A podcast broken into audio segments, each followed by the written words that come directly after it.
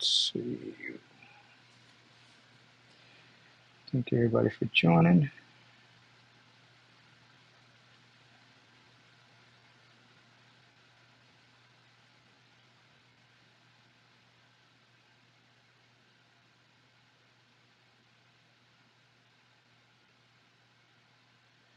Let's get this room set up.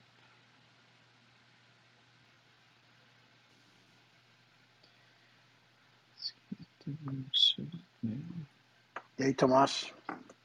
Hey, is that you, Bob? That's me. Hey, Bob, how are you? I'm doing great. How about yourself? Doing all right. Just trying to get the room set up. We'll get started in a few minutes. Sure. Um, for some reason it's not letting me back out now. What did I? Hmm.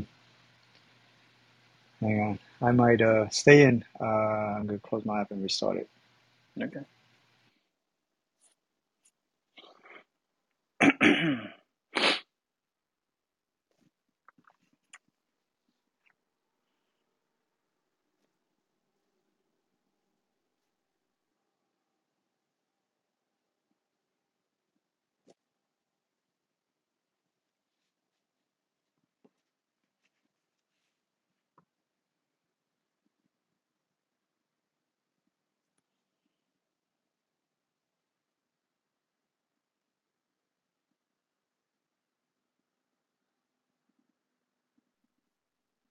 Oh, I'm here talking on mute. hey, hey, hey, Kevin. Hey, Raymond. Hey, T- Ty. Uh, Russell, how's it going? Oh, living the dream. How you doing, Tomas? Hey, Bob. hey, Russell. We'll get started in about uh, three minutes or so. I'm just trying to get the room set up real quick, and then we'll, uh, we'll make a start. Uh, but thanks everybody for uh, for taking the time out of your busy day, busy schedule, middle of the week. What are we talking about today? Is it some networking? You think, Bob? We'll do some networking. We'll talk about some maybe some entrepreneurship, Bob. You Oh, yeah, you yeah. you I do give you. have your own business. I can give you some thoughts of how I how I think about that, how I look at it. Awesome. so give me one more topic. What's the third topic that we want to pin up at the top here? Uh, maybe you can think of it. We'll leave that for Yeah, I found this one. All right, sounds good. I think I put two. There we go. Right. Uh, hey, John, thanks for popping in. Uh, we'll get started. Look, we'll get started in a few minutes. Uh, we got to give some time for the other moderators to join us. And I'm sure people are starting to get home or do whatever it is that they need to do.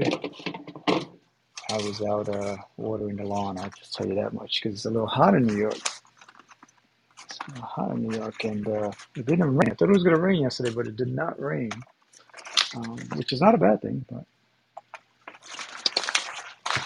lack of rain means that, uh, that we don't have a lot of water for the grass. Hang on. I'm just going to mute you right quick. I'm just getting some background noise for you. It's been hot here. Last night we got like a heat warning. It's like feels like 105 or something like that in Atlanta. It's just uh, crazy. So everything I've done today has been inside. Hot Atlanta. Oh. Yeah, I've I've never actually been to Atlanta, um, which is surprising, I'm sure.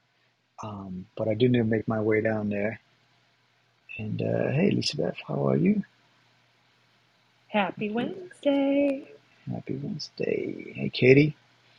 Microphone check for you, Katie. Hello, good evening. Hey. Katie, what? That didn't sound so great. Katie, hey, Katie, uh, how's it going?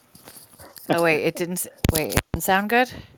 No, These you might be my sounded you s- you Oh. sounded fine, but it didn't Oh. sound like Katie. I didn't get that energy. You Oh. stop the show. You're right. Oh my gosh. And I'm here with my friend Bob who knows me from other rooms as well. I need to bring it. Sorry. Yeah, that's Ha. right. Oh too. man. Sorry, Bob. No, I'm that's all bringing right. it. No, I'm ready. I'm ready for tonight. I'm so excited actually. This, I've been looking forward to this for a while. Hi everybody. Thought we had a deep Good. fake, but now we know it's really the king. yeah, it's me. I know. I guess I, I was like, you're. Well, I was making sure my. I was wondering if this headset worked. It's one. I went through the um. It's one of those just regular like plug-in kind, but the, it went through the washing machine, so I wasn't sure if it was working. So that's literally why I was like, "Wait, is it working? Is it working?" That's not. Check, check. That sounds like an Okay. interesting story. I could just tell you that much. But uh, Yeah, and Oh you didn't wow. sound like yourself, Katie, so I had to uh, you Oh, know, let's let's replay that back. Hey, Katie.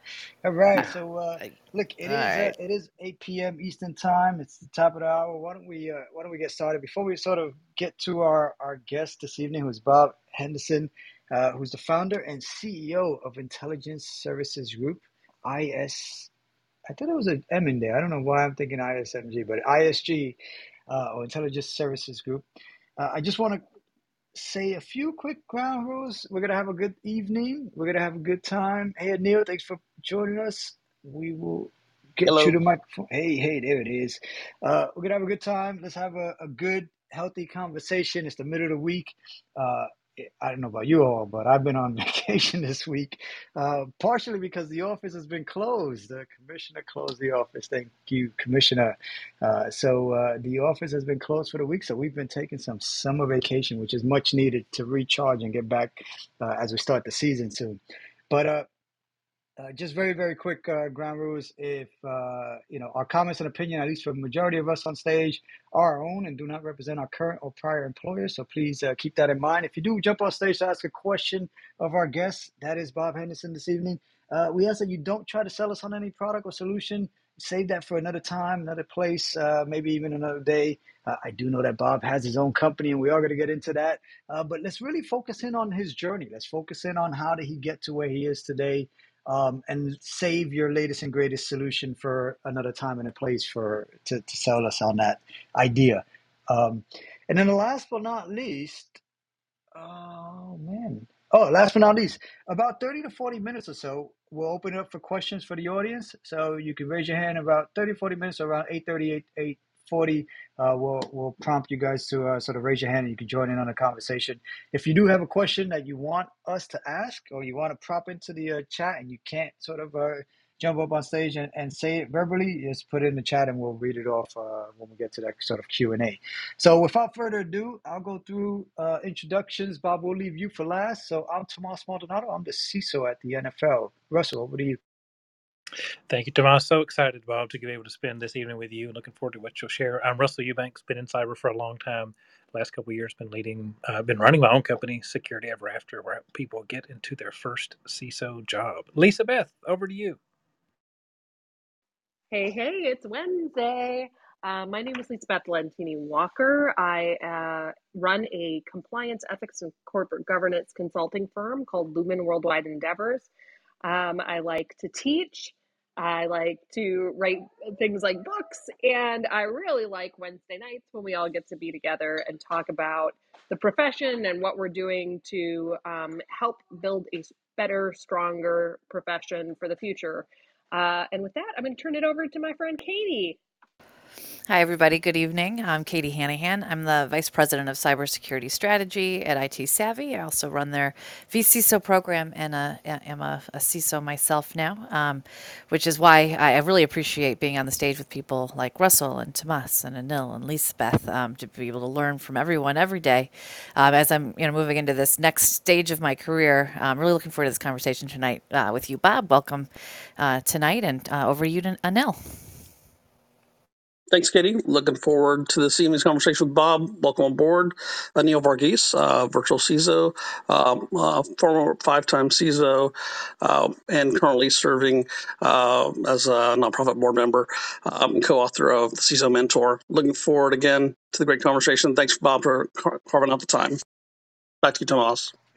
Thanks, Neil. Thanks, moderators. Look, I'm looking forward to this discussion. We, Bob is a is a regular on our show. Uh, uh, several times uh, joining us several weeks in a row, and now we've got him in the hot seat.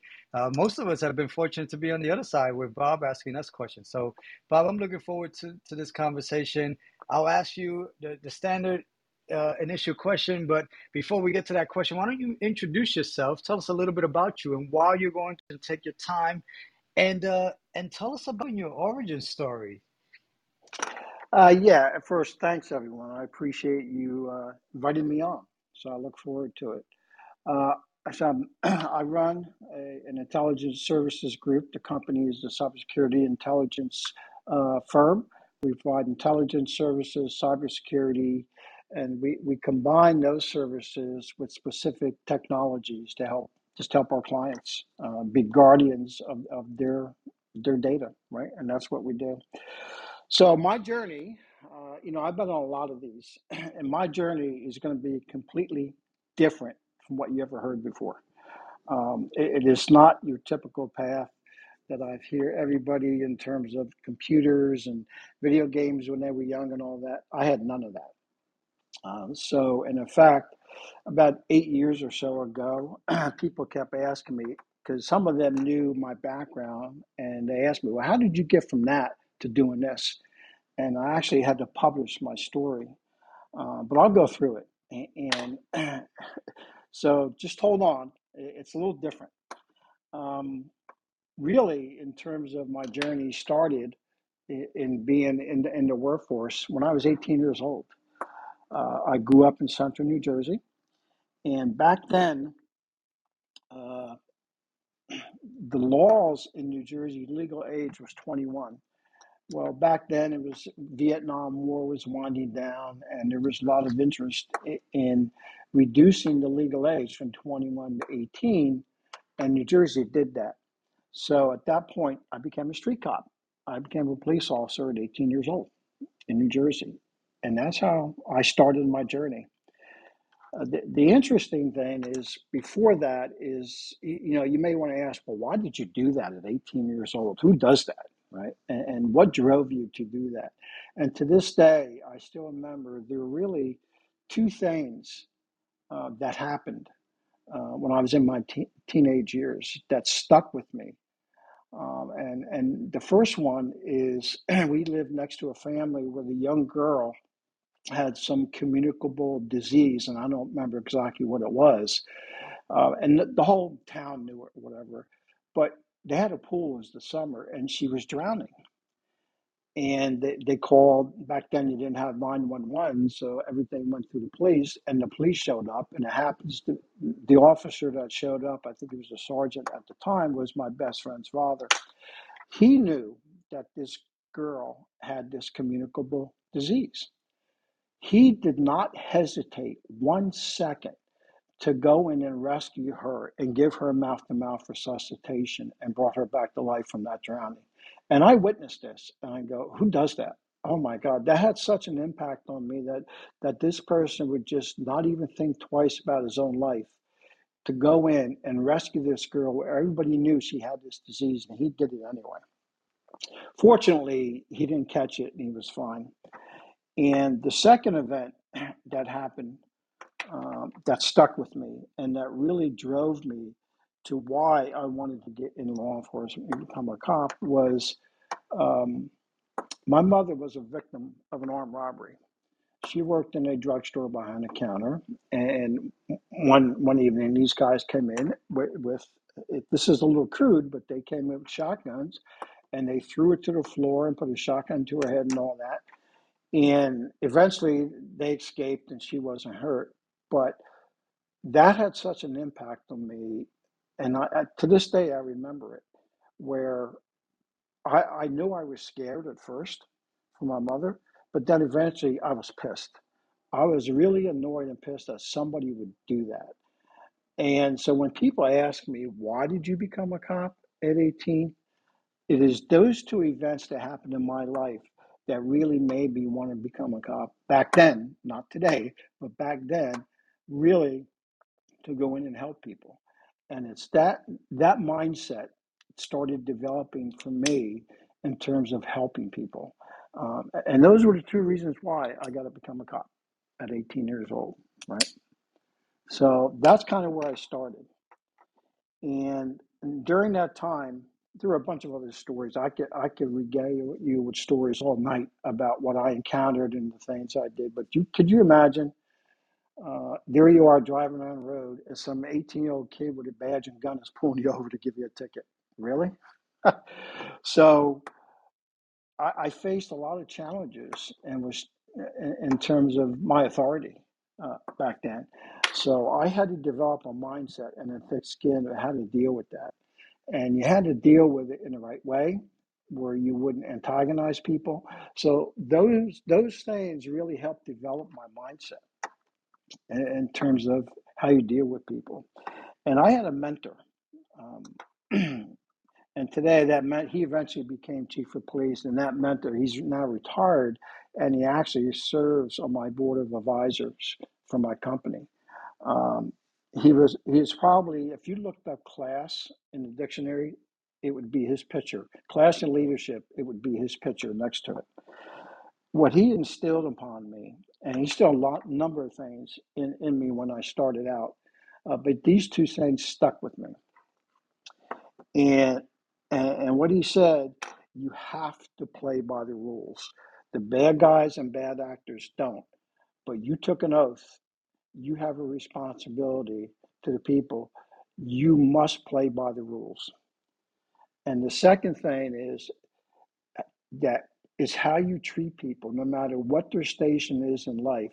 You know, you, have the authority to take people's lives away. You can put them in jail. You could do a lot of things to them So he instilled in me don't care what their background is, don't care how they treat you, they all must be treated the same. You can't you can't ex- distinguish between them when you treat them and and come in contact with them. So those two things initially why I got to be a cop, and then some of the mentorship that uh, the officer gave me stuck with me, and to this day it sticks with me. And as later I get on, uh, where I am to how I got to today. And if you look at my profile, I still do a lot of nonprofit work. Uh, you know, I was part of United, I was a vice chairman for United Way back in the day in Florida, and I do a lot of mentoring today, and I do a lot of that.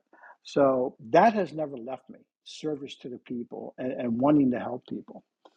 But so from there, I ended up in the New Jersey State Police Academy because back then that was the only police academy in New Jersey. Uh, there were no others. And if you probably don't know about the academy, but it's in Sea Girt, New Jersey.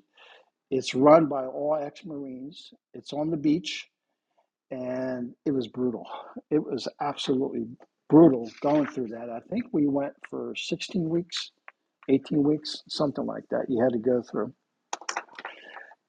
But I learned a lot. I learned a lot about myself, uh, and really morphed into who I thought where I wanted to be as a person and, and as a cop. And, and so I ended up in a police academy. And I think we had 140, 145 people, and I finished fifth in my class. And, and so I was pretty proud of that about that.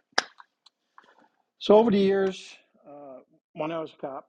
Um, you know, you always ran into things that happened. Uh, back then, it was a, it was a disruptive time in, in our society. Uh, actually, not too much different than what it is today. I mean, there were constant riots going on and everything. And I remember this one time where there was this huge bar brawl.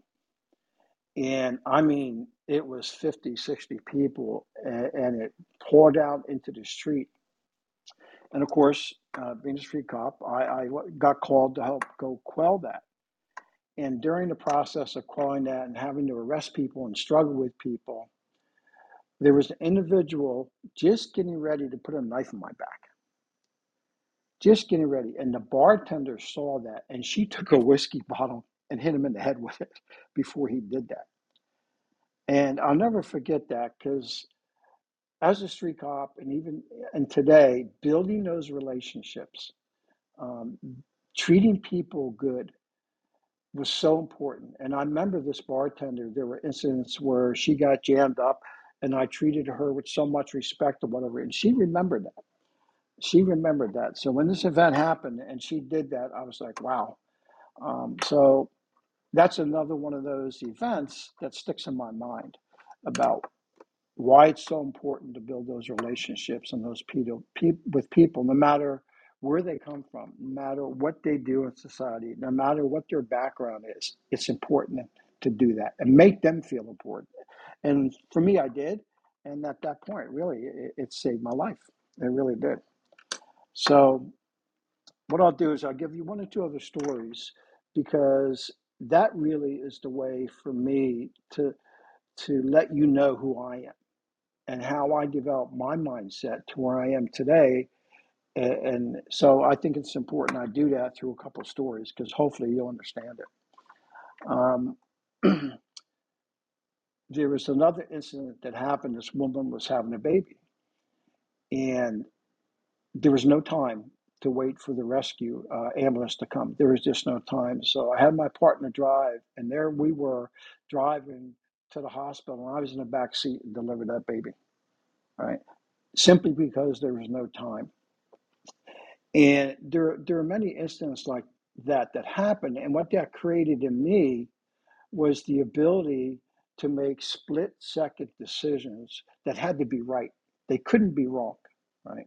So you just don't do that overnight. You have to be in those incidents and and face those times to make those decisions. And fortunately, uh, I I did.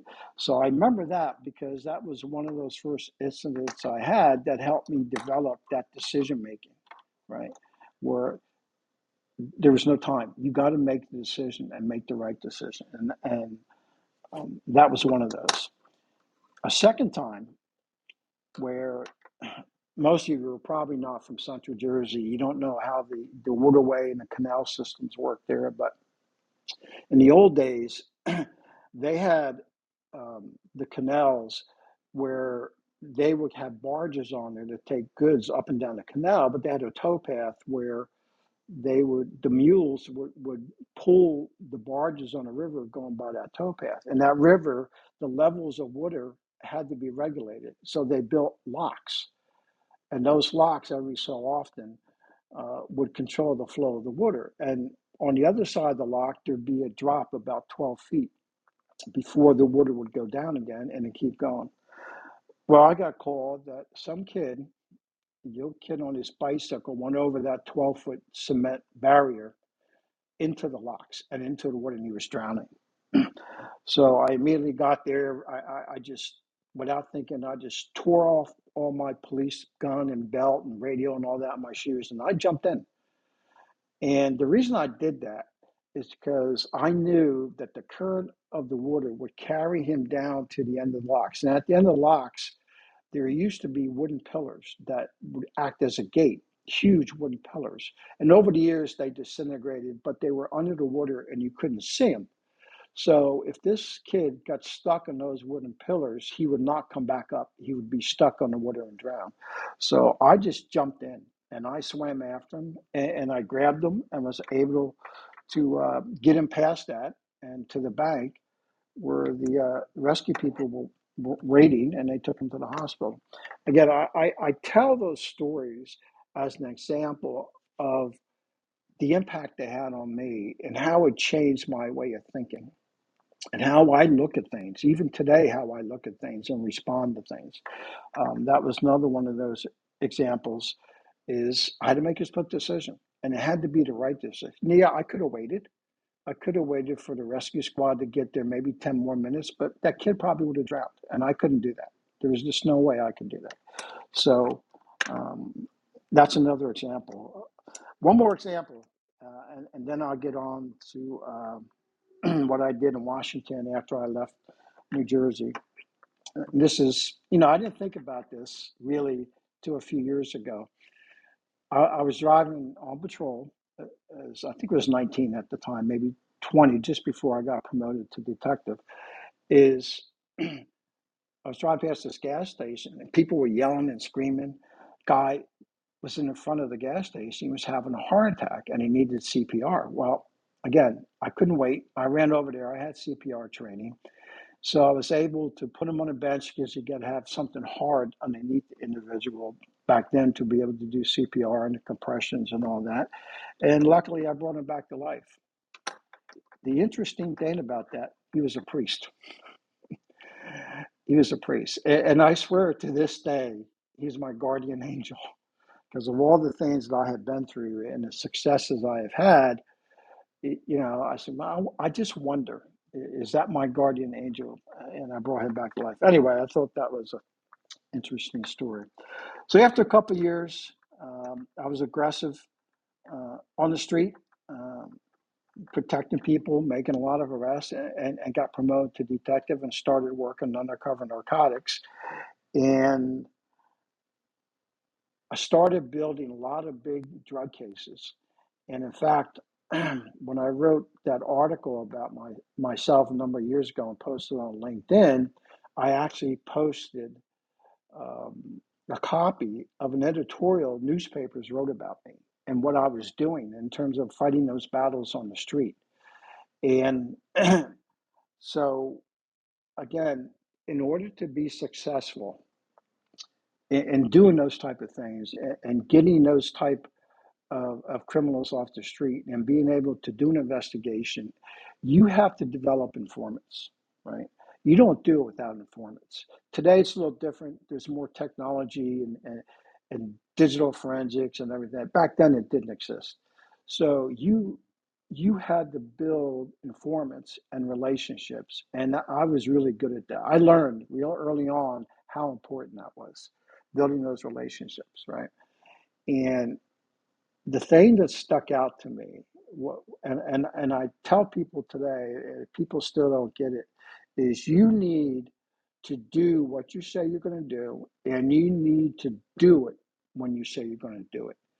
Because it was that uh, that mindset and that what I portrayed to those informants where they trusted me, right?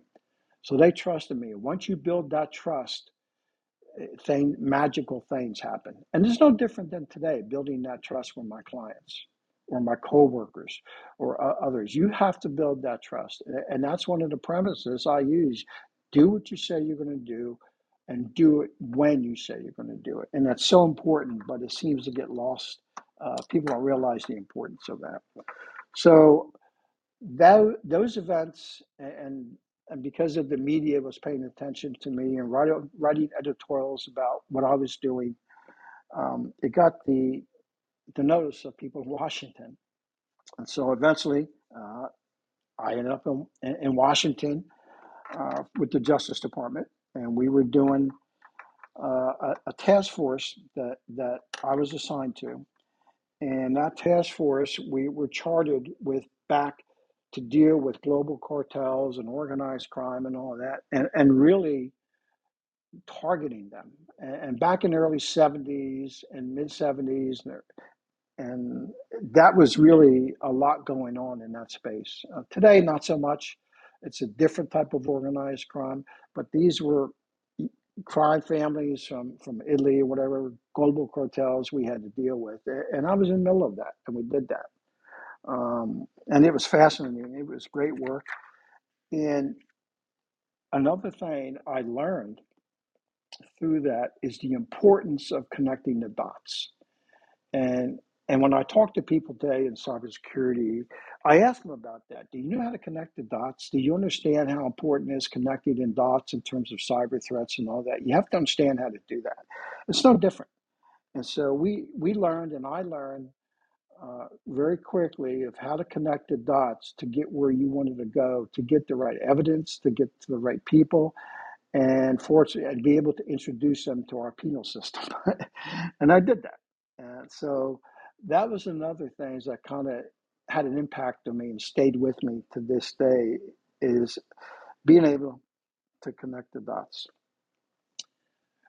So building all that mindset um, I also realized in the early 80s or whatever, computers were starting really to come on come on scene and, and computer forensics, not digital forensics, but computer forensics was coming on scene. You know, before that we didn't have forensics or any of that. It was just other means we use in terms of electronic intelligence, signal intelligence, and other means we used to, to do what we had to do. But you know, I, I, I was so enamored and I really wanted to understand and get into computers um, and technology. And even though what I was doing with the government, most people would pay money to go see a movie about what I was doing, and I understood that. But you know, I did it. It was great. It wasn't much money back then. Honestly, you didn't make much money, but but what you did was fascinating. So I said, you know what, I, I I'm going to take a risk here, and, and I just really want to get into the computer field. So I decided to leave, and if if you remember back at that time, AT and T was a regulated monopoly up until the early '80s. They were then allowed to break. They were broken up, and they were allowed to form three separate companies. And one of those company was called AT&T Information Systems, and they were now a competitive company, no longer regulated. And so they had to start out, and they had to build entire infrastructure and networks, whatever, for a thirty thousand people company back then. And they were just hiring like crazy, bringing people in. And of course, you had to take a test. So through some contacts, I found out about this opportunity at AT&T in Florida. And there, I always want to go to Florida, to get out of the cold weather. So I said, well, this would be great. This will work. So I went and took the test. I passed. I got in and really learned about networking and engineering. You know, when I first got there, people would talk about modems. I go, modem? What's a modem? I thought it was another street name for methamphetamine. I didn't know, right? So, but I learned quickly about, again, network engineering and protocols and, and data centers and front end processors and, and, and applications and all that. And so when AT&T Information Systems was formed, they they created a new technology. It was called XNA, Extended Network Architecture, and I got involved with that. And over the next, I think it was five years, I was promoted five levels in five years, and I became responsible as head general manager for the network design and engineering organization and and it was based on that XNA architecture where we took the best of IBM system network architecture out of the mainframes and X25 packet switching, and we were able to combine them because we wanted the users to have a virtual screen, which never existed before. Uh, and, and with the old architecture and the IBM mainframes doing the switching between data center, it just didn't work. So this new this new architecture was created and i got involved in that and eventually when at&t was going back combining i had to write the business case okay now that we we did this at&t information systems we want the rest of the at&t to go to xna because it, was just an incredible technology. Oh, and by the way, security back then was nothing but RACF, right? That, that's what security was. There really was no security. So they made a decision. XNA was the leading architecture and network, and I wrote the business case to do that because uh, I, I, I got so ingrained in the technology, and my team we were out implementing it and deploying it and engineering it. So they asked me to write the business case. And I did. And it was about a 35, 40 million dollar project back then to put this all together throughout AT&T. And I remember going to New York where AT&T was headquartered back then and presenting the business case to the chairman of the board. And I don't remember it was Bob Allen or whoever. I don't remember who it was back then. And they said, yes, this is what we're doing. And he says, oh, by the way, and you're doing it. I go, okay. So we took that on. My team took it on, and my team obviously expanded. I had about 25 direct reports, and then all the other areas throughout the country. AT&T was very structured structured regionally back then. I think they had six separate regions, and they had like regional VPs who were gods for their region. Nothing ever got done in their regions without their say so. But you know, they're no longer a regulated company. You're in a competitive business now, so that you had to change your mindset, right? And fortunately, because of of how I did things and how I looked at things, uh, I think that helped me because I just happened to be in the right place at the right time where that attitude and that mindset was needed because they had to get out of that regulated mindset. You know, you're regulated, you're only allowed to make so much money, and after that, doesn't matter. Who cares? So there really wasn't much uh, incentive for innovation and all that, or, or saving money because you can only make so much. That all changed. So my team took it on, and I had matrix management of all these people visiting data centers throughout North America and all that. And I, I, I remember this one time because you know you have to go do a pony show, right? You have to go to every region and present to them what the project is about. And I did that. And I still remember going to Chicago and presenting this to the executives. I, I still remember this the one woman standing up. She goes, You know, I know you're here on a mission from God, but we're not doing it. And I kind of snickered. I go, Yeah, you, you're going to do it.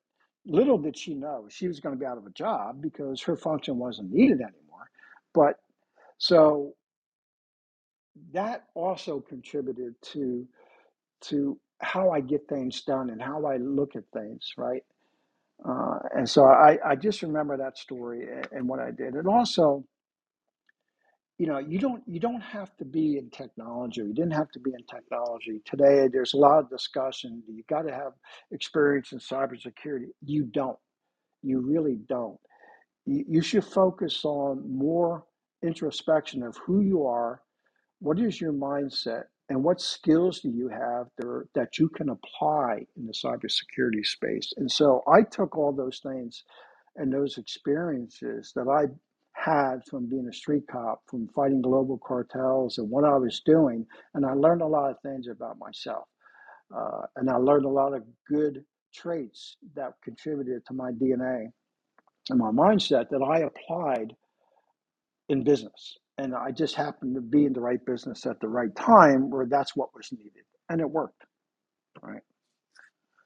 So I did that and it was quite successful. My com- my team actually won the, the, the National Directors Award because we finished the project. I think it was scheduled for three years and they finished six months ahead of schedule and under budget. So, and I still have the plaque here somewhere um, for for my team. And it, you know, yeah, I was part of it, but it was my team and what the work they did uh, to achieve that was incredible.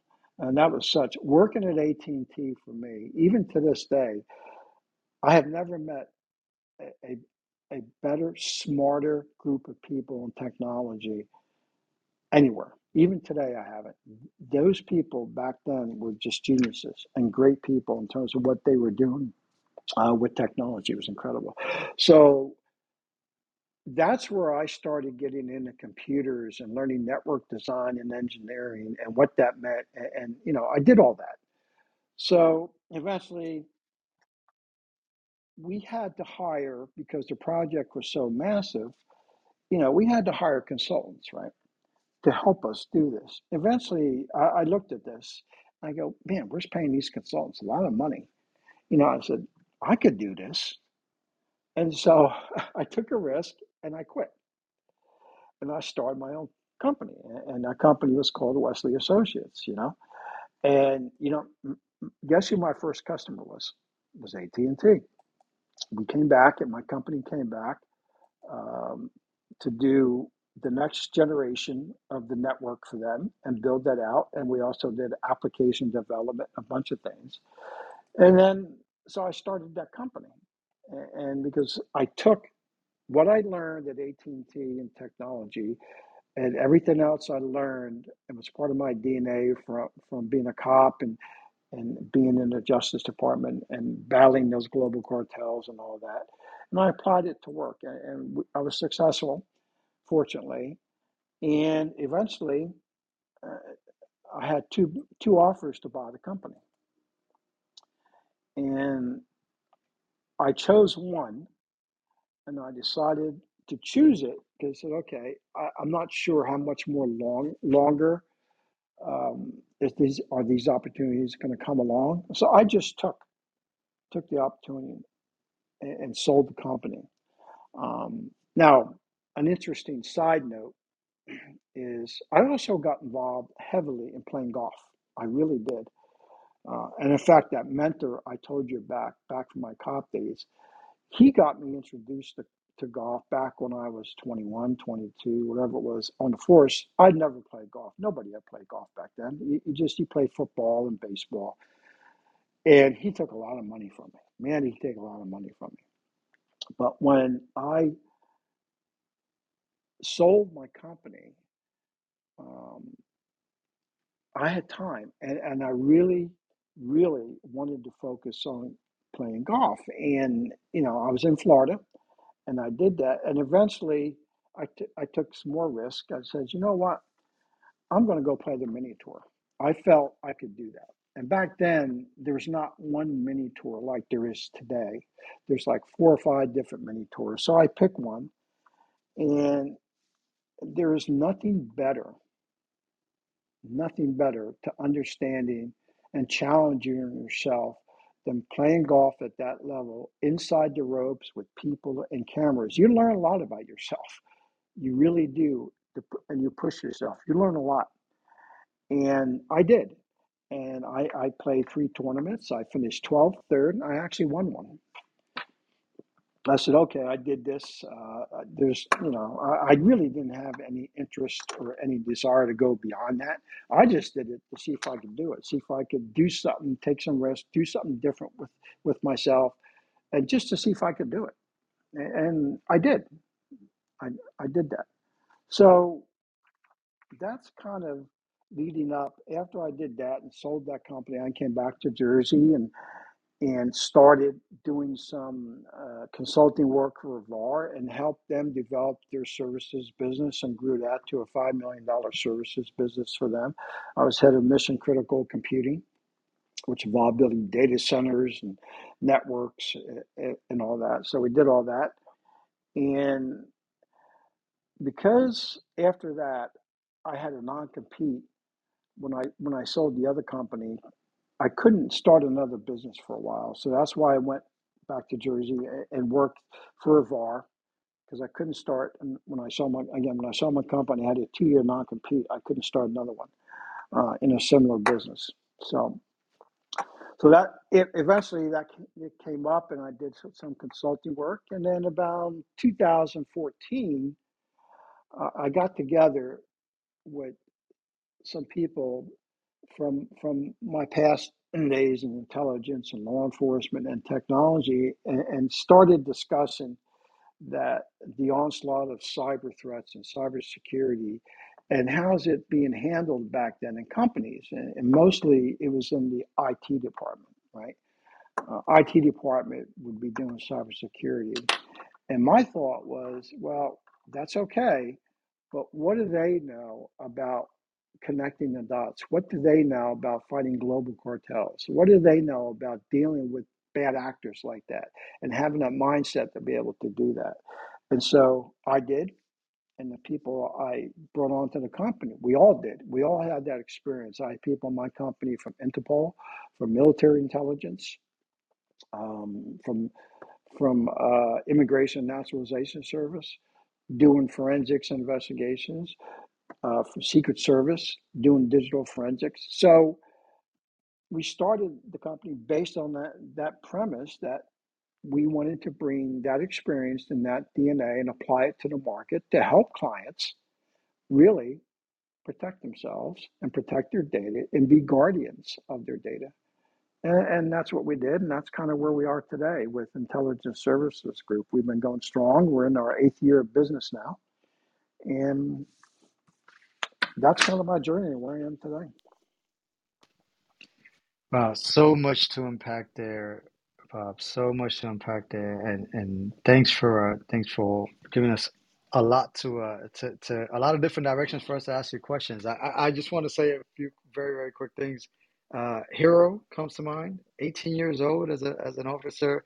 Uh, I've never I don't think I've met you in person. How how tall are you, Bob? And at that age, were you like uh, were you like six foot? You know, uh, No, very no, was slender build.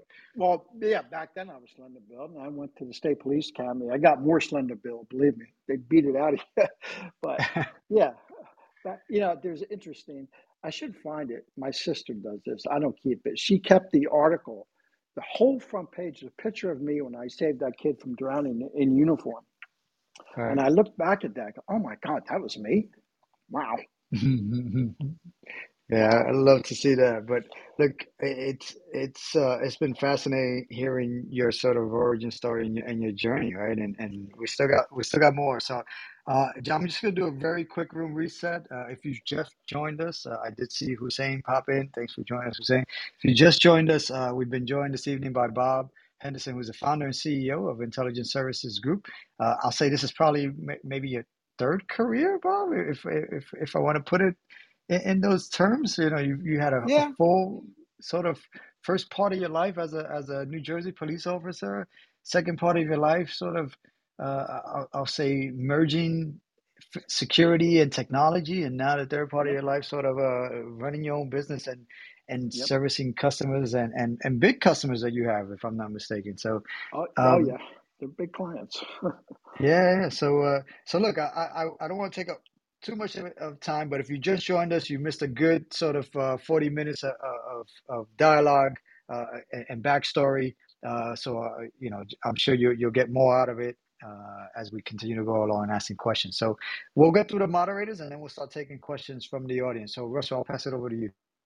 Thanks, Tomas and Bob. Wow, what a rich uh, and story career uh, from that. I remember being on your clubhouse room, one of my best rooms uh, that I've been on, and I really appreciate uh, being able to do that. I love your statement that you made. You know, how you treat people matters, you make them um, feel important. Can you tell me just one thing, one thing that being a detective, a peace officer, helped you to be a better CEO in your company? empathy. Without a doubt, empathy and patience. Um, you have to have empathy uh, when you, when you're on the street dealing with people because you usually deal with them in their worst ever life situation, right? It's their worst. A- And I, I would tell you another story, what I had to do that would exemplify that.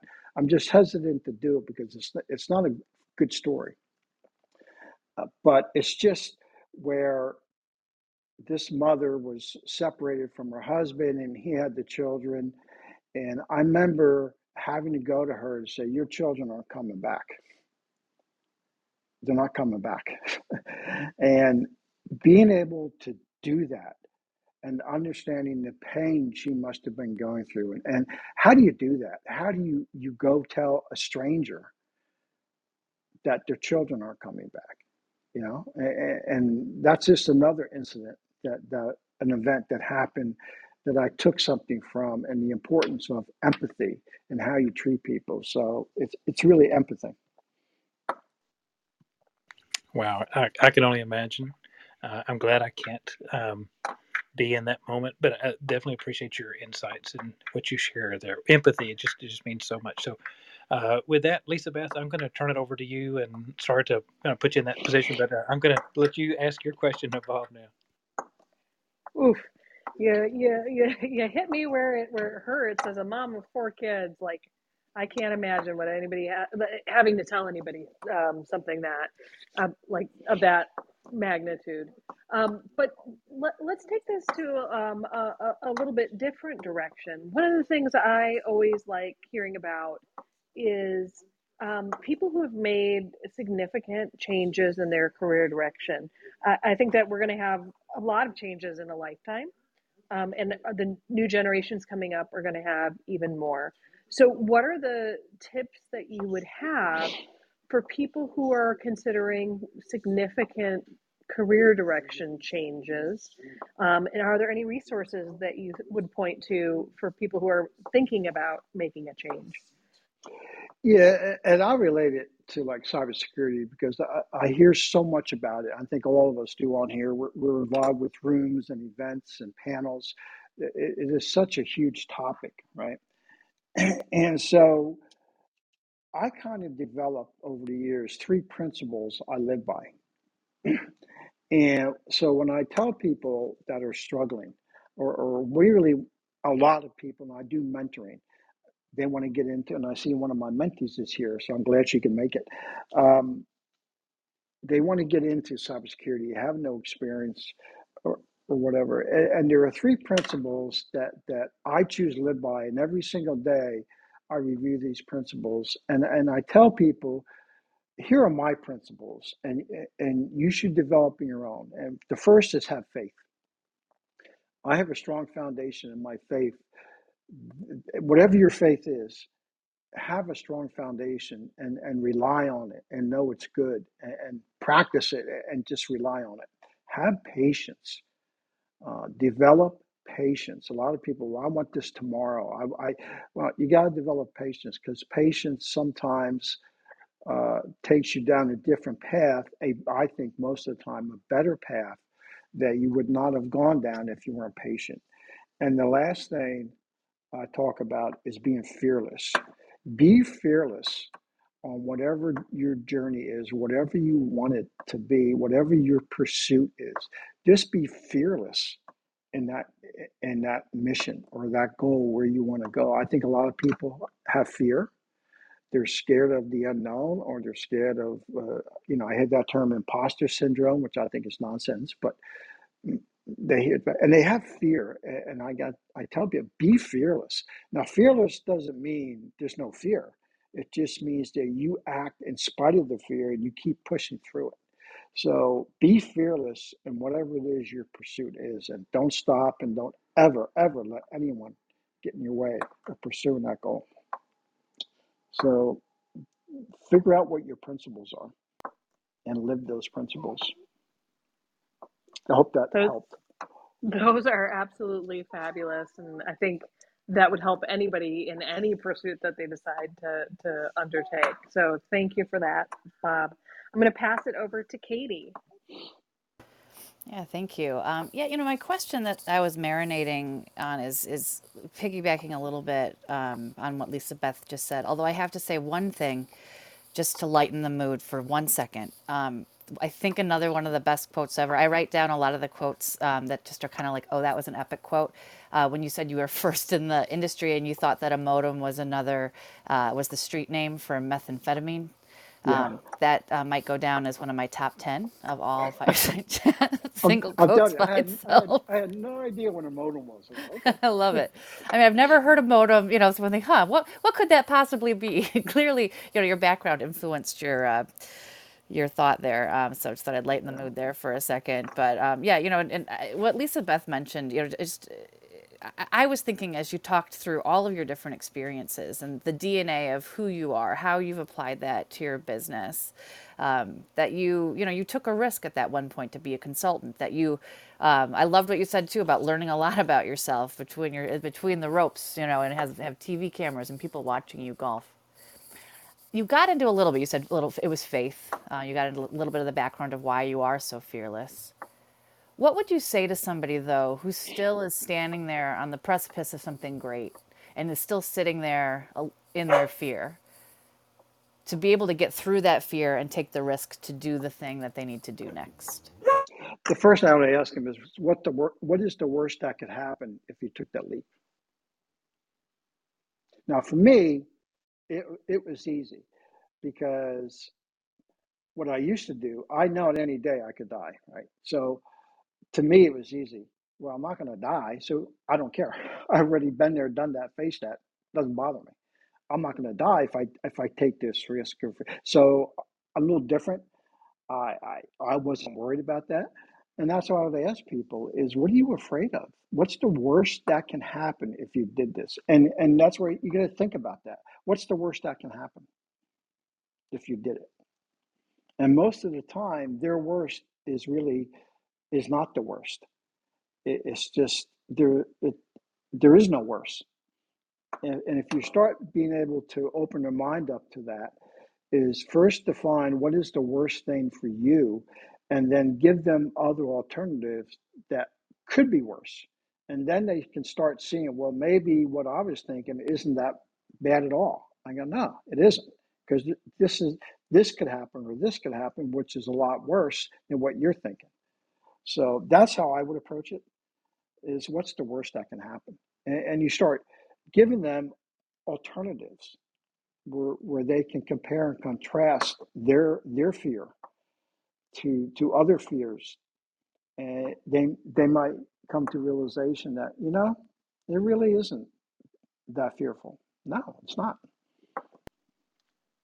Yeah, I appreciate that. I, I love that. Yeah, that whole idea of what would you do if you weren't afraid, and um, I think your your experience too, just you, your split dec- decision to jump into the lock to save the child, and um, you have those life and death uh, scenarios. Uh, but I think for all of us, yeah, that's, that's so encouraging to um, hear your story and and see how you know those principles you're using those to mentor the next generation of our cybersecurity community, and so we're, and we're trying too, right, in this room, and I really appreciate it. So with that, I'll turn it over to uh, Anil to ask the next question. Thank you again, Bob.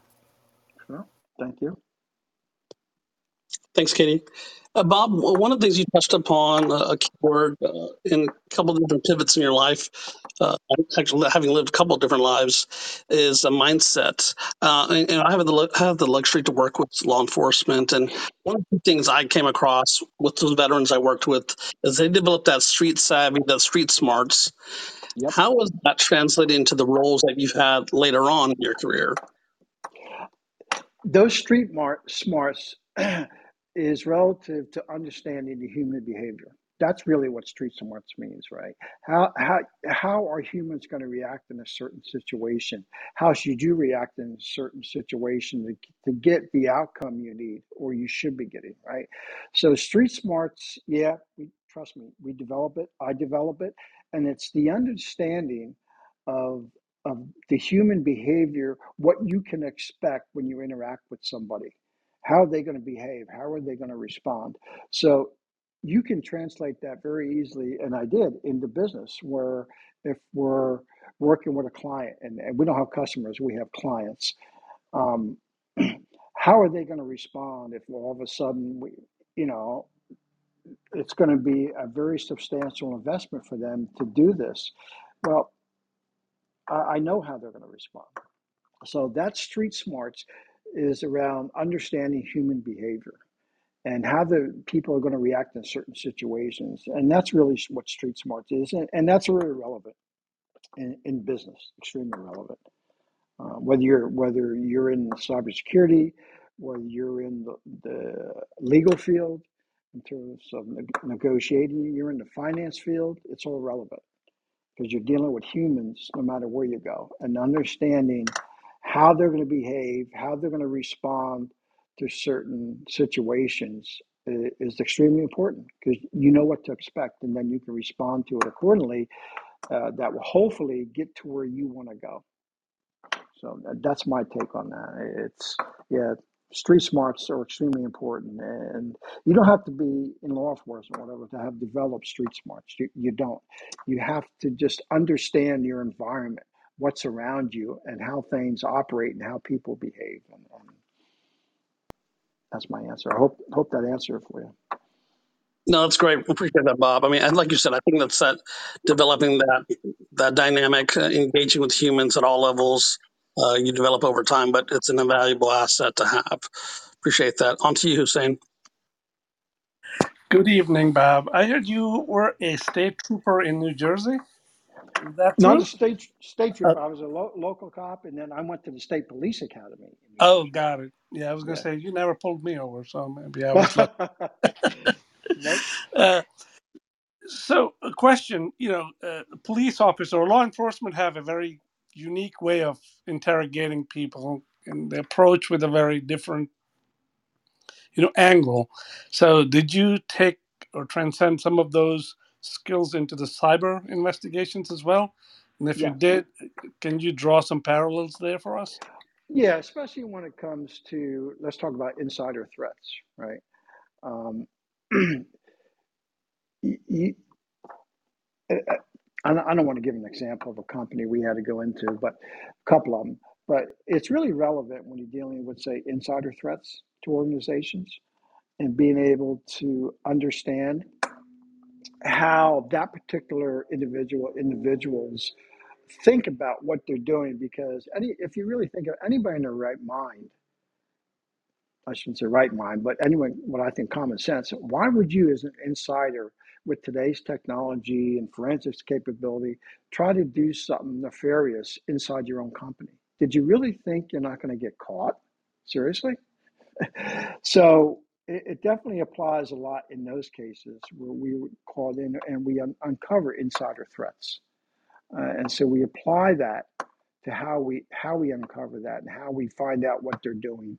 And again, connecting the dots and understanding how they think about it, knowing that they're in a unique position within the company, and knowing you would think that they have some awareness that what they're doing is extremely risky and they're, they may get caught. So they're going to do things differently than a normal individual who doesn't have those risks, say outside the organization. They're going to do things differently uh, in terms of uh, their path they're taking to, to do their activities. So you have to be able to understand that, and you have to be able to understand how they think, how what motivates them, um, and be able to connect the dots. Because those dots you connect with insider threats are going to be totally different than outsider threats. So I hope that answers your question. Shane. It does. It does. Yeah. The the intention, motivation, and the Yep. benefit are a bit different for external versus internal. Yeah, good parallel there. Over to you, Mr. Maldonado. Thank you, Hussein. Thanks, moderators. Great questions. Uh, look, it is uh, 8.55 p.m. Eastern Time, so why don't, uh, if there are any individuals in the room that do have a question for Bob, feel free to raise your hand and we will bring you up on stage. Um, there we go. Hey, Ken. Uh, I see Ken first. Hey, Ken, go over to you, my friend. Awesome, thank you. Hey, Bob, thanks for sharing. Uh, love hearing about the the backstory and honor to know you. I think uh, one of the things I would would say to describe you is you've got a very good BS meter. And my question for you tonight is in the cybersecurity world, when you look at uh, considering what cybersecurity companies today believe, uh, what is something that most cybersecurity companies believe that, that you would call BS on? Yeah, I, I have a thought about it's not just companies, it's actually the way I look at it, it's the security industry as a whole. And the way I'll answer that, and Ken, good to see you again, thank you, is we as an as a business entity or as a business sector have created so much complexity in the cybersecurity business. It is so complex, right? And people struggle with that complexity. And that complexity creates mystery, right? because not nobody has or knows everything about technology whether it's specific software or product or uh, they just don't know. So there's when you top off complexity it creates mystery. And i think what these vendors do and they know that. They know there's mystery. And it's a favorite saying i heard once before where there's mystery there's margin and so that in itself should tell you the answer right they can create a lot of margin by creating mystery and keeping things complex. Because if nobody understands it, they know they may need it. They know they got got to have it, but they're not sure why. There's a lot of mystery there. Well, that creates a lot of margin for companies. So that's kind of my take on it.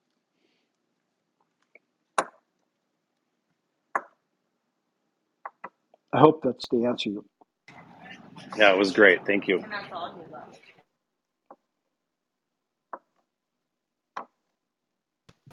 Thanks, Looks like, Ken. oh, I wasn't, sorry, Tomas. I didn't mean to step in. I wasn't sure if you were indisposed. I was just going to go to Ryan next, if that's okay.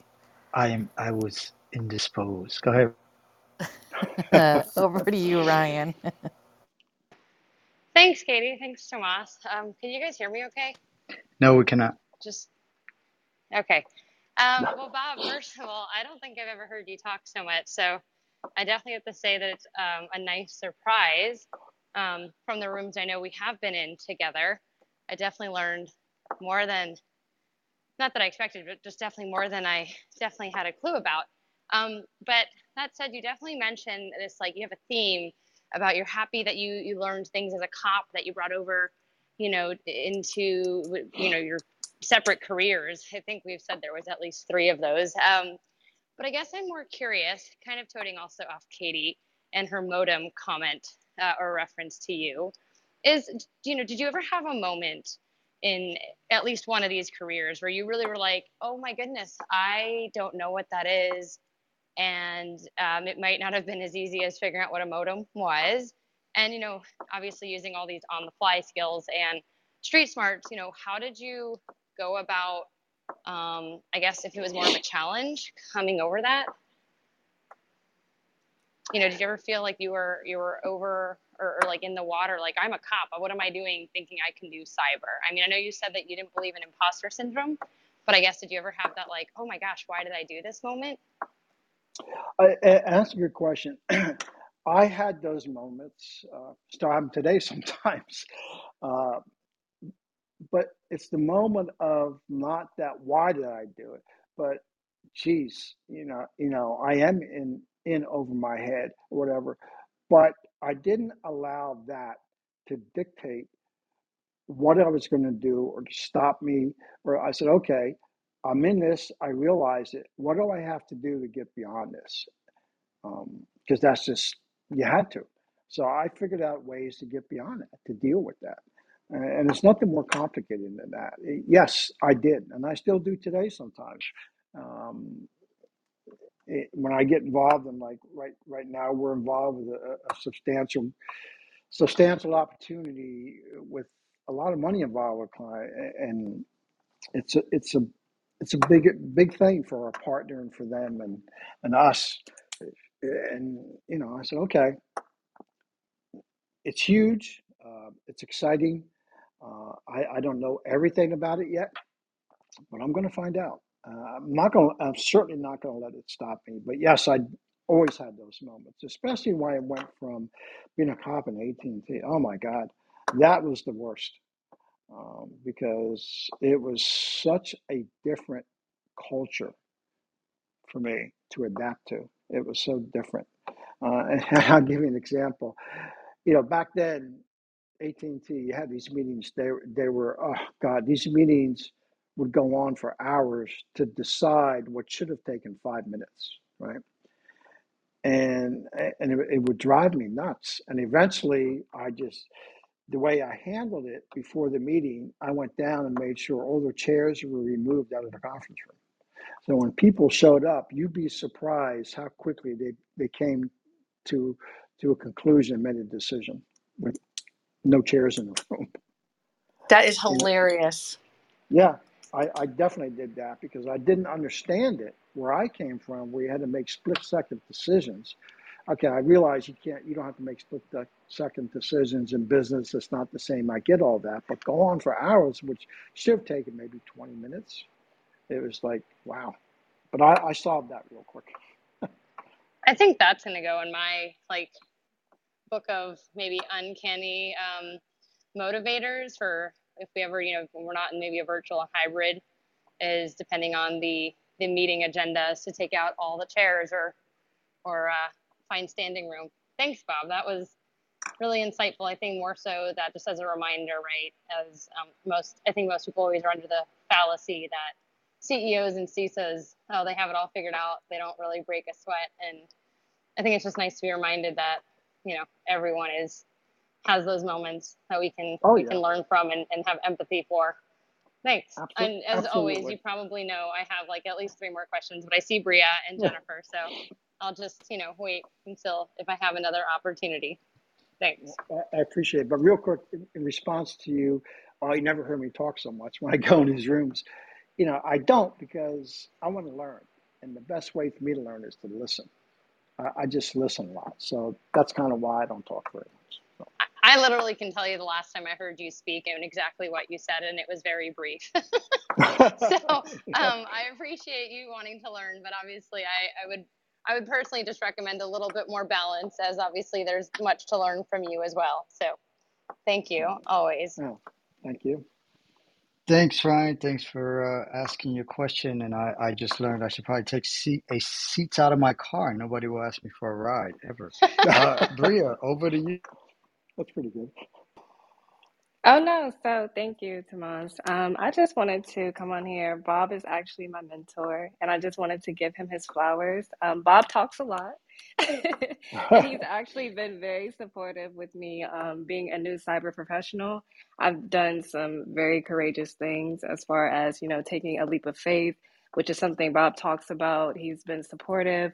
Any decision that I've made, and Bob is very much so acts on, you know, action. If I need something, he'll, you know, provide the resources. Whatever it is, it's done in a day. So thank you, Bob, just for, you know, everything. And I'm glad you finally are celebrating yourself in a way, but thank you so much just for everything. Well, well, Bria, I appreciate that. It, it means a lot, and I want to thank you because you know you're not the only one learning. I've learned as well when I do mentoring, Right. and and, and so I've learned a lot, and it's been been fantastic to watch you on your journey. So, just I No, really appreciate this feedback. Thank you so much. no, thank you, Bob, so much. Thanks, Priya. Thanks for jumping up on stage and and giving Bob his flowers because it, it's it's very well uh, deserved. I mean, he's had a, a very historic career and he's still going, which is which is awesome. Something that we should all sort of strive for. Now, and and he said something that that resonates with me, and I'm sure resonates with others, which is, look, you have to continue to learning, continue to listen. Uh, don't talk so much. Listen uh, and learn, and uh, Right. and and give back, which is I, I think very very good sort of point. So. Awesome. Thanks, Priya. Thanks for uh, coming up on stage. Of course, Uh, thank you. you're welcome. Jennifer, over to you. Thank you, Tomas. Hey, Bob. I'm just going to echo the earlier comments. We're in a lot of rooms together. And now that I know your backstory, I'm not going to let you sit in the audience so much. Uh, this is awesome. Uh, awesome. And quick seat story. Um, Ryan, I would take that theory and not just use it on seats to see it coming at problems from a different direction. But this is in high school. My brother had a motorcycle, and, and in one day it had two seats, and the next day it had one seat. And I'm like, You're supposed to take me riding. He's like, It's only got one seat. I'm like, Why would you buy a motorcycle with one seat? Anyways, I didn't know you could cover them up. But um, so that's my seat story. But back to you, Bob. The uh, the um the your your approach and your skill sets that you bring along. So the this um, connecting the dots. So like in my world, we call that like the synergies across things, as well as the um, you, you know empathy that would work. You know that works in both crime and telling people things, but also in sales or or anything in any business decision and along with the multidiscipline like your background from law enforcement decisions need to be made um, kind of the bigger picture do you when you're bringing all that t- to your teams or the people you're working with are you do you find it challenging to bring them along? Like to to have them see this like you're like no like when you're explaining things do you find it, it how do you bring your team along like that? Because that's a lot of thinking that you're bringing. Yeah, well, fortunately, most of my team members in my company they share a similar background. Most of it in the intelligence, uh, law enforcement field. Like I said, they come from Secret Service, Interpol, uh, military. So they share a lot of that already, right? Uh, wh- which which certainly helps. But in order to transition them into business, it's a different way of thinking. You have to rely on what you've learned uh, from what you used to do and how to apply that. And one of the things I talk about, especially because you know we deal with clients every day, is and they're dealing with clients every day. And, and Russell has heard me say this before. It's so important that it, it- when you talk to clients and, and want to know about them, you become a scholar of their business, right? If you're going to help them, if we're going to help them and help protect them or pro- provide them a technology set, it is so imperative that you become a scholar of that business for them.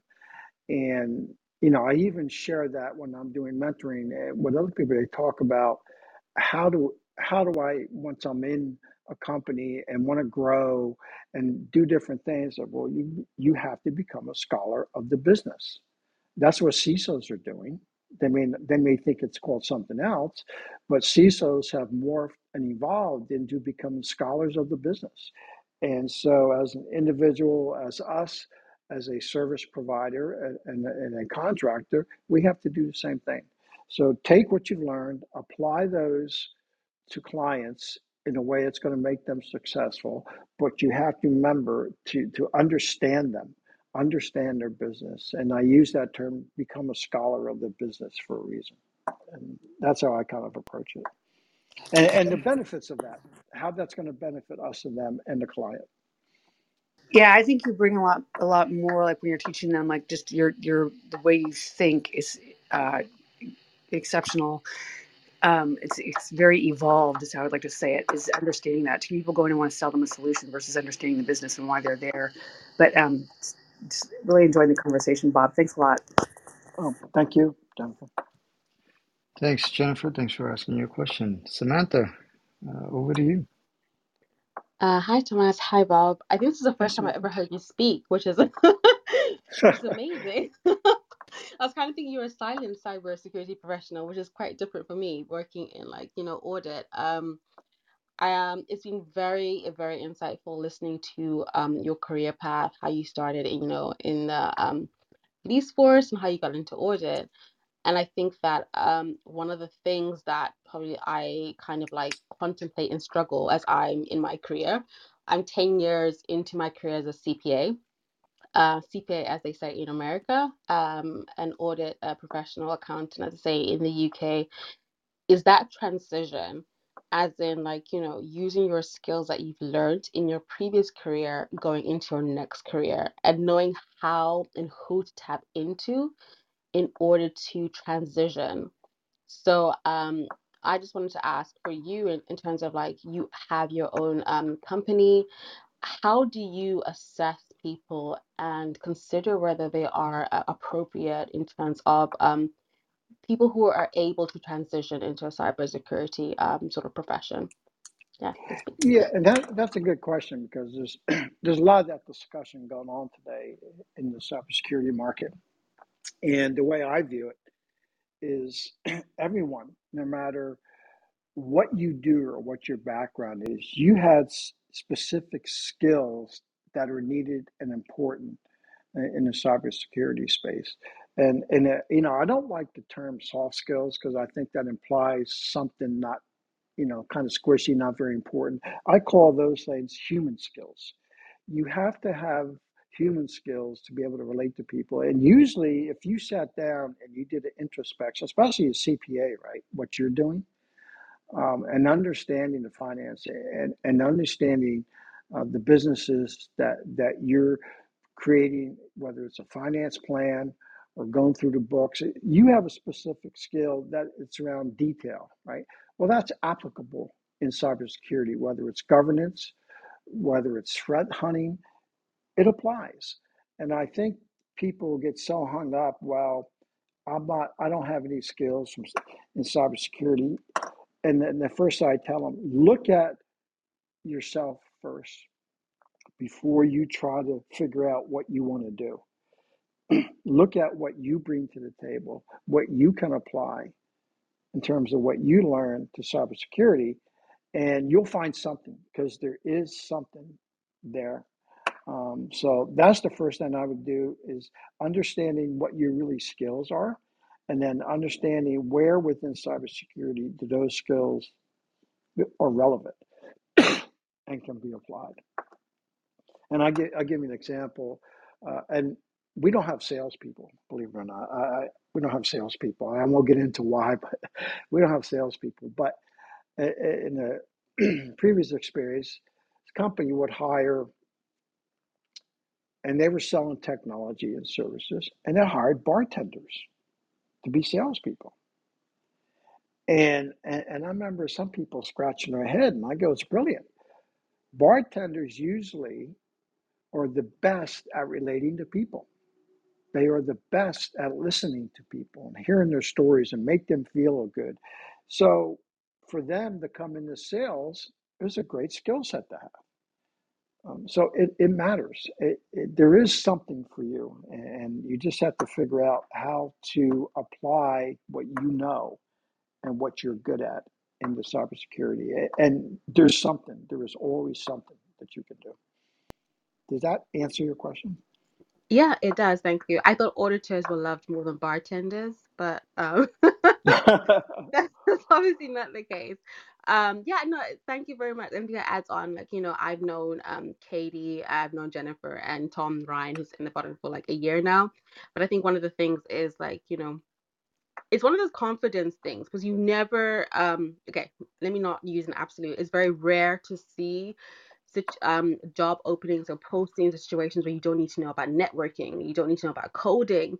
And I think it's just like um, being aware how important it is that your network is your net worth and knowing who to reach out to to get those opportunities if you don't have that technical IT background. So, yeah, that's very helpful. Thank you, Bob. Thank you. Appreciate the question. And bartenders do have intoxicating personalities. actually. Yeah, Oh. Pretty good. I had to get it in there. I had to get it in there. You know, I had to get that uh, that joke in there. Octavia's not here to enjoy that one, but you know, you all know I had to get one in for the evening. Um, great. Look, it's uh, it's it's it's been awesome so far. Uh, if there's anybody else that has a question for Bob, please feel free to raise your hand and we will bring you up on stage. Cop, cop. I know Ryan said she had. I know Ryan. I know she said she had three questions. She did one, so go ahead, Ryan. It's hard, but um, you know, I, I feel like Bob, you went over it so quickly. And actually, before I say that, I was going to say, if there's two things I've learned tonight, it's that at Thanksgiving I'm removing the chairs, and I love the idea of hiring bartenders. So any other like Bob isms that you have, because I truly can say those are original and I've never heard those before. Please, please just add any of those. Um, Well, I'll give you a real quick one that because oh, when we first started, Tomas says, "Well, you're an entrepreneur. Maybe we'll talk a little bit about being an entrepreneur," which I I can talk about. But you know, especially in this business, we talk about if you want to be a company and provide services or products, you got to create value. Create value. We all have heard that term, right? Well, that's only part of the equation. And I think most entrepreneurs forget the other side of that equation. And the other side is you got to capture the value. So I want you to think about that for a minute. It's not just about creating value, but you got to be able to capture that value and the va- capture that value of what you bring to that client, and and and and get that from them, get that from that client, capture that value from them. So that's just something to think about if you're going to be an entrepreneur. It, it's not simply create value; it's beyond that.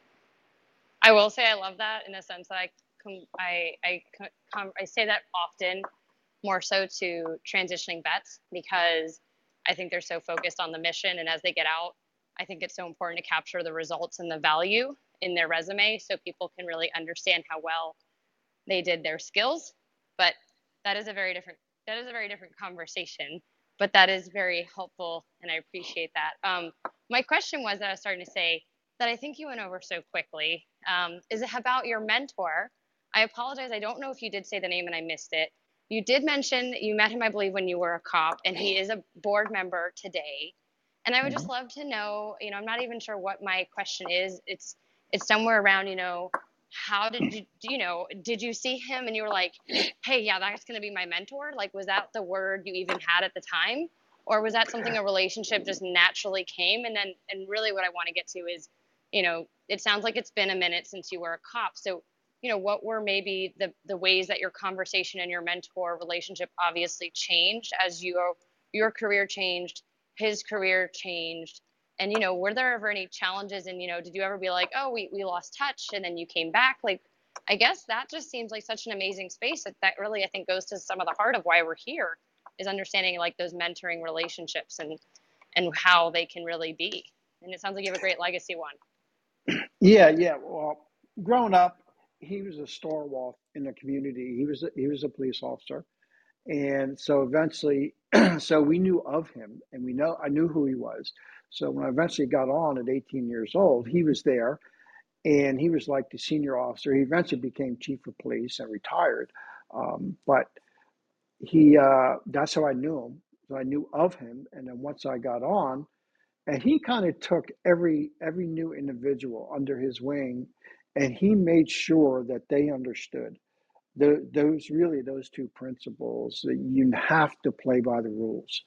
Uh, there's no shortcuts here. you've got to play by the rules, A- and and it's, it's how you treat people. You know, and, and he he just took it upon himself. So maybe back then I didn't view him as a mentor.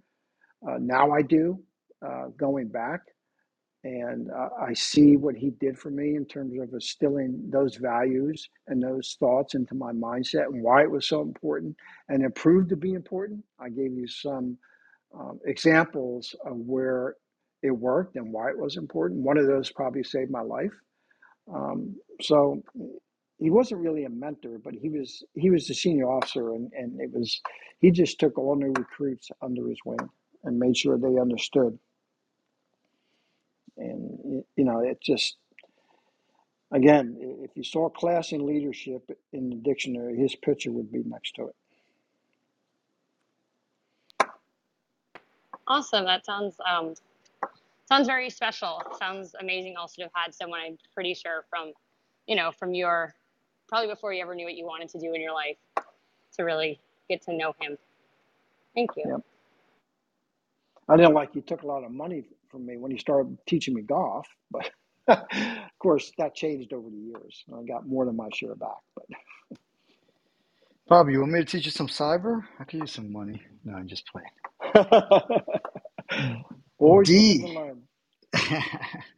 I'm sure I'm sure you'll be teaching me a lot of things, Bob, because I've already learned a lot today.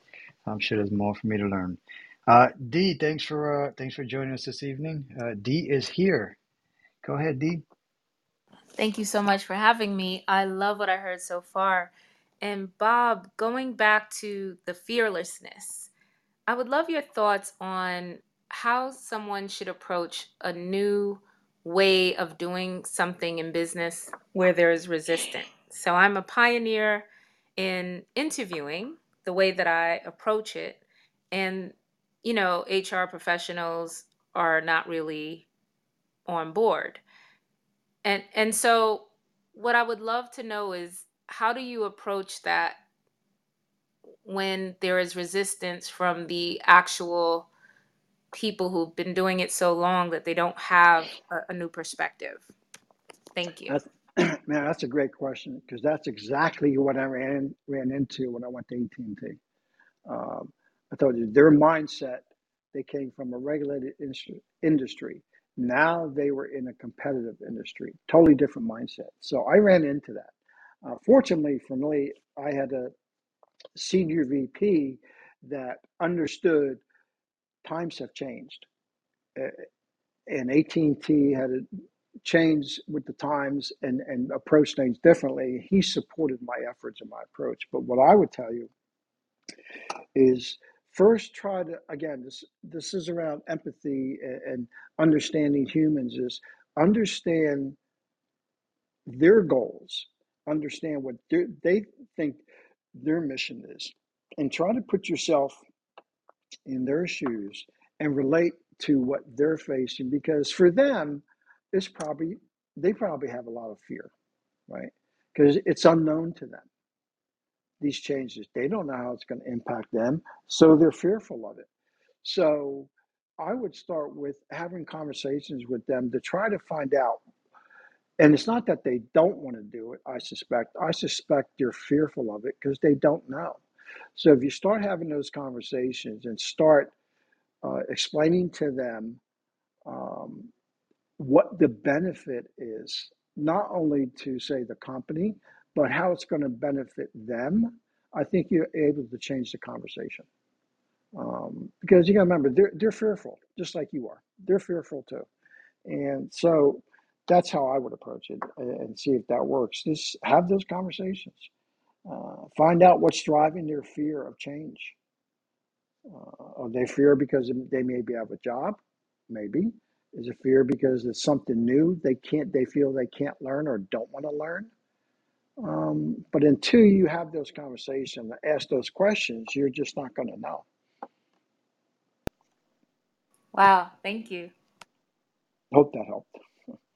It did. Thanks, D. D. Thanks for joining us this evening, and uh, thanks for asking your question. Uh, Ryan, you've got uh, question number three. Hmm. I don't know. I feel like these have been so good. I, I don't want to strike out here. Um. I know. No, this has been. I'll be honest, Bob. I actually kind of assumed that. Come, I felt like I was a little bit late to come into the whole clubhouse thing. That I guess I kind of I made this bad guess that just like Tomas and Katie and everyone else that you had already went.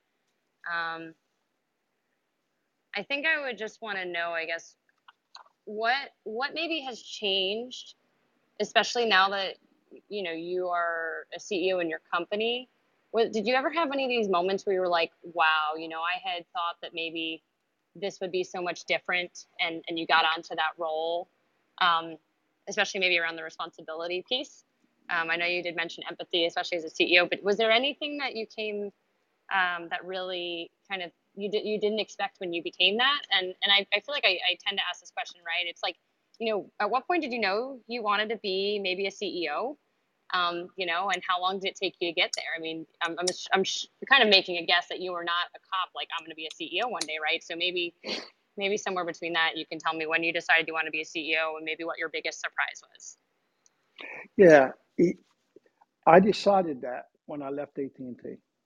when I was at AT&T, and like I said, we were hiring consultants like crazy to help us with this North American project to put in data centers and networks, and you know, we didn't have enough people. And I started seeing that, man, they're charging for this. They're way overcharging for this in, in terms of what they're delivering. And so it was then that I said, you know what? I could do this. So I started that company. I was CEO of that company and, and built it. Um, so I didn't really put too much thought into whether I'm CEO whatever. I I didn't even think about that. What I thought about was being able to do something better uh, for people, for a client. There's had there had to be a better way because I thought AT&T back then was getting ripped off from these some of these consultants. It was amazing to me, and I said, "No, this can't be." So I, I even today I, that CEO title I don't put much thought into that or whatever. It's just I happen to start the company and I'm the CEO, but I really don't put too much thought into that. But It's it really started back when I left AT&T.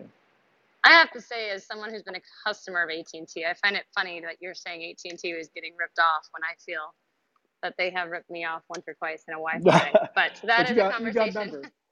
this is how many years ago that was. I'm talking about you know early 80s or whatever. So totally, and I'm talking about the the internal I'm people I'm teasing. did I. I I totally. agree I with you just though, I just thought that was a funny sound bite, so to speak. I was like, huh, that's not exactly what I would think about it. But as someone who has worked with them in my consulting profession, I do agree. It's very, very different than, you know, going around the corner to the AT&T shop and either talk about Wi-Fi or phones. That's really awesome for what that is worth, though, that, you know, you just saw a problem and you solved it. And, you know, it sounds like you were not like, I want to be CEO. I just want to, I just want to solve this problem. And this is the best way um, I think that's really awesome, and I really appreciate all the insights and I don't know Bobisms or what, what we're calling these, but um, these are these are going to take up space uh, in my brain for a while, especially the the no chairs, and I can't tell you how much I love that. So thank you. That was very Thank original. You. Thanks, Ryan. Thank you for uh, asking and contributing to the conversation. Uh, I'd argue that Bob, Bob, and, and even other great leaders uh, like Bob are have always been CEOs in their own right throughout every aspect of their career, and you know you, you can see it, Bob. Maybe you don't. I don't know if you think of yourself as as as that, but you know, just hearing your story, you know, I can see the CEO in you in in, in the police department, right? Taking the, the leadership and, and responsibility and accountability to uh, to do things as heroic as saving someone's life, to do, uh, you know, stepping up and joining the police department at 18, right? I mean, you've been the CEO of your own company, which is you, for, for several years. And, you know, that's why I'd say I argue that, that you know, great leaders like yourself uh, are always uh, sort of CEOs in their own right uh, in every aspect of their career. Um, Bob, I don't know if we talked about this, but what are you reading? Ah, yeah, we didn't talk about it. I try to read a book a month. Uh, sometimes I've fallen down on that. But one of the books I've been reading, and in fact, a, about a year ago, I was invited to present uh, to the global kickoff for one of our big partners, and I was the only partner there invited to to to give a talk. And and I, I talked about all the things I talked about and my mindset or whatever. And I, I I told them, this, especially the salespeople, I go, you really need to read the book Never Split the Difference by Rich Voss. Uh, for those of you that don't know what that is, is Rich Voss used to be a former FBI um, hostage negotiator, where he would negotiate uh, bringing hopefully hostages back home safely that were kidnapped by terrorists. And he has his own company now, um, but his things that he teaches you in that book in terms of negotiating and dealing with people are so relevant in the business world, so relevant. Uh, and you can learn um, about mirroring people and, and all these different things. And, I have that book today on my desk, and every occasionally uh, I'll still refer to it. So that really is the first book, Never Split the Difference with Rich Voss. Another one I, I read recently is Winning Now, Winning Later by David Cote. Now, David used to be the CEO of Honeywell, and he talked about when he was brought in how how Honeywell had really gone downhill, uh, and how what he had to do to turn it around. And honestly, it was all about mindset. He he had to change the mindset of the company and the culture. It, it was a fascinating book how he turned Honeywell around, uh, and under and using the same thoughts that that I kind of uh, gravitate to. It's all about the mindset um, and how he did that. And the last book I, I read recently is by a former Secret Service agent. Her name is Evy Poumpouras. And unfortunately, it's relevant in today's world. It's called Becoming Bulletproof. And it talks about how you should be aware when you go out, how you should be aware to protect yourself and things that you should notice and observe and how you you know even where you sit in restaurants and those type of things. And unfortunately it has become extremely relevant in today's society that, that people should be aware uh, of what can happen when you go out and the threats that are out there. So that was a fascinating book to me uh, that she wrote uh, again she's a former secret service agent so those are the kind of the latest three books that i read again but never split the difference is always on my desk, and I keep referring to it. Yeah, that one's that one's on my list of uh, books to read. I, I I think I was in a room with Chris Voss uh, on Clubhouse. Wow, a few months ago. He, he's he's he's on Clubhouse, and he, he Right. there was a time where he was on Clubhouse. I've heard him chat. I've heard him speak, and uh, and it is an interesting book. Uh, and I was gonna say, Bob, on the on the other one, the last one that you just mentioned, I, I'm sure there was a lot of pages in there around keep your back to the wall and Oh face yeah. the and face the door. yeah. a lot of uh. A lot of police uh, tactics or, or you know um, I'll call them observation observation skills, but a lot of tactics there. So I'm sure that that's a good one. Um, look, it is uh, it is 9:32 p.m. Eastern time. Uh, actually, we do have somebody that did raise a hand. I will bring you up so you can ask your question to Bob, and then we're gonna sort of close up the raise hand raising and be respectful of everybody's time, and uh, and conclude the room. So if you do want to join us, uh, come on, Roger. Good to uh, hear from you, my friend. Anything you want to ask uh, Bob? Yes, thank you for uh, bringing me up. Um, I just kind of had a question based on something I heard Bob say um, about the threats that are out there. It just kind of made me curious um, to ask you guys what do you think about the fact that with all the different intrusions that go on, that, you know, if you're watching the right things, I guess you hear about, but for the most part, they don't really make the national news. They're not on people's radar, even though it's happening quite often.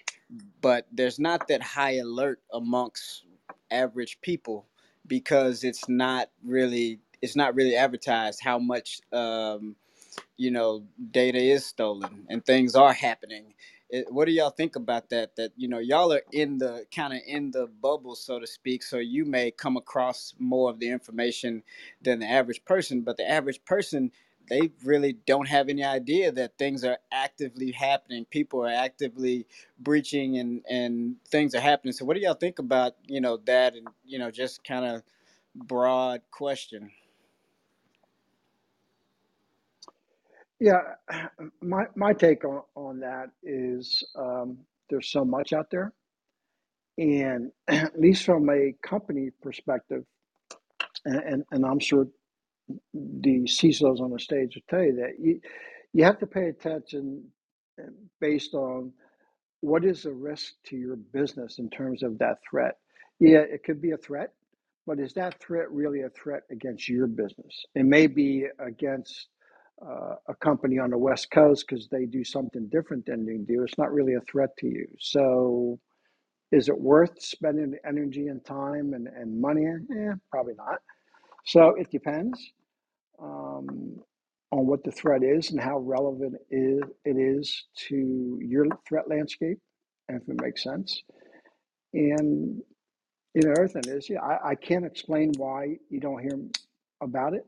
There is so much news out there about cyber threats, uh, so I can't explain the the intricacies uh, of media, why they report things and why they don't. Some of it could be political. Some of it could be, you know, depending on the size or or who the victim is. It makes for a good story. I, I don't know, but I, Or, or maybe it would affect business too much if they were, you know, afraid things were vulnerable.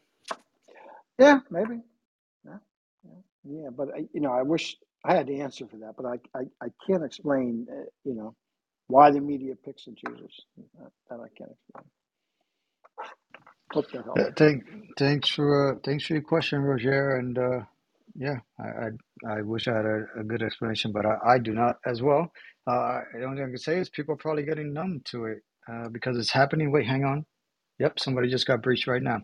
Uh, it's happening every second, and uh, and that's probably what it is. It's just too many too many big data breaches out there, right? If you think about the biggest one that happened, what was it? I think Target Target or Target. Uh, I think that was one of the one of the biggest ones, and that was what five, six years ago. And we've hmm come so far since then, where that's no longer the biggest one.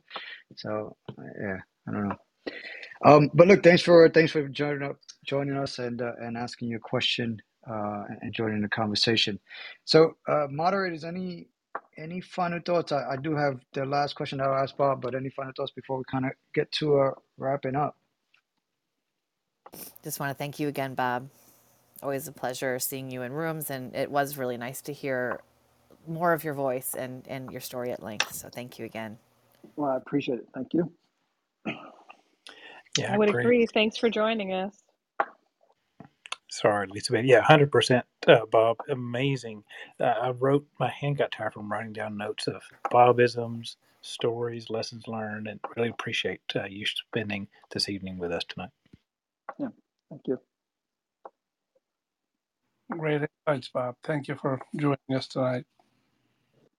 And thanks for all the gold nuggets you dropped today. Yeah. And just just quickly before we sort of uh, get to the last few minutes, uh, I just want to remind everybody we do this every Wednesday between 8 p.m. Eastern Time and uh, 9:30 p.m. Eastern Time, or so. We're in the or so time period. Uh, if there's a little greenhouse on the top left of your screen, if you're new to our clubhouse, uh, our clubhouse group, it's called Fireside Chat. Little greenhouse. Click that. You can join our our club, if you will. You can listen to all the old older playbacks. The one this evening, once it uh, once we conclude the room, you can listen to the playback if you missed anything. And uh, you'll get alerted to when we do this. But as I said, we do this every Wednesday at 8 p.m. Eastern Time. Next week, we have Kate Fazzini joining us. She's the uh, Director of Information Security at Ziff Davis. Uh, I had a pleasure of working with Kate many years ago at JP Morgan Chase. Uh, some, and she used to be a reporter. So it should be a really interesting conversation that we'll have with Kate. So I encourage you all to join us next week. Uh, so, Bob, you've given a lot of advice and you kind of touched upon this a little bit. So I don't want to get too repetitive here, but you know, I usually ask like if there was one piece of advice that you would share with the younger you, what is it and why? And I think you've touched upon it a little bit, but if you wanted to expand up upon that, uh, maybe bring us home with that. Yeah, I knew you were going to ask me this question. And the way I look at that is there's only really one thing because if I go beyond that, if I if I shared that with the younger me in terms of other thoughts, then that would probably change the way I handled events and things, which would change the way that I developed and where I am today. So I really wouldn't say anything other than patience. Learn patience. It's so important.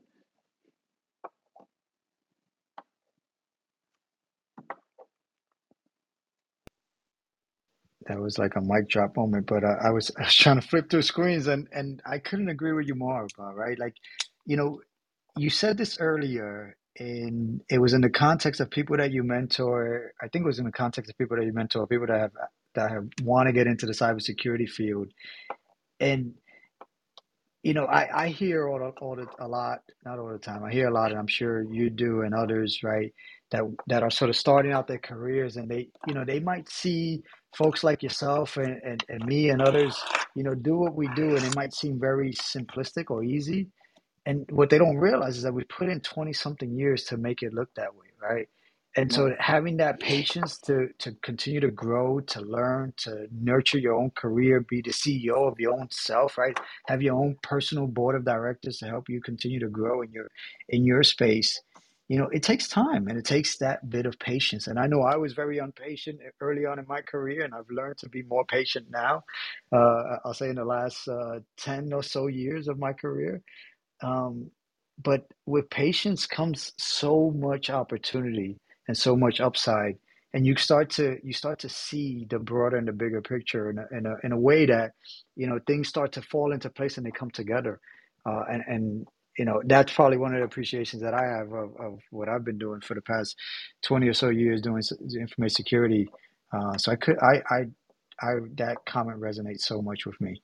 Um, so Anyway, I'll get off my uh, soapbox. Uh, Bob, it's been a pleasure.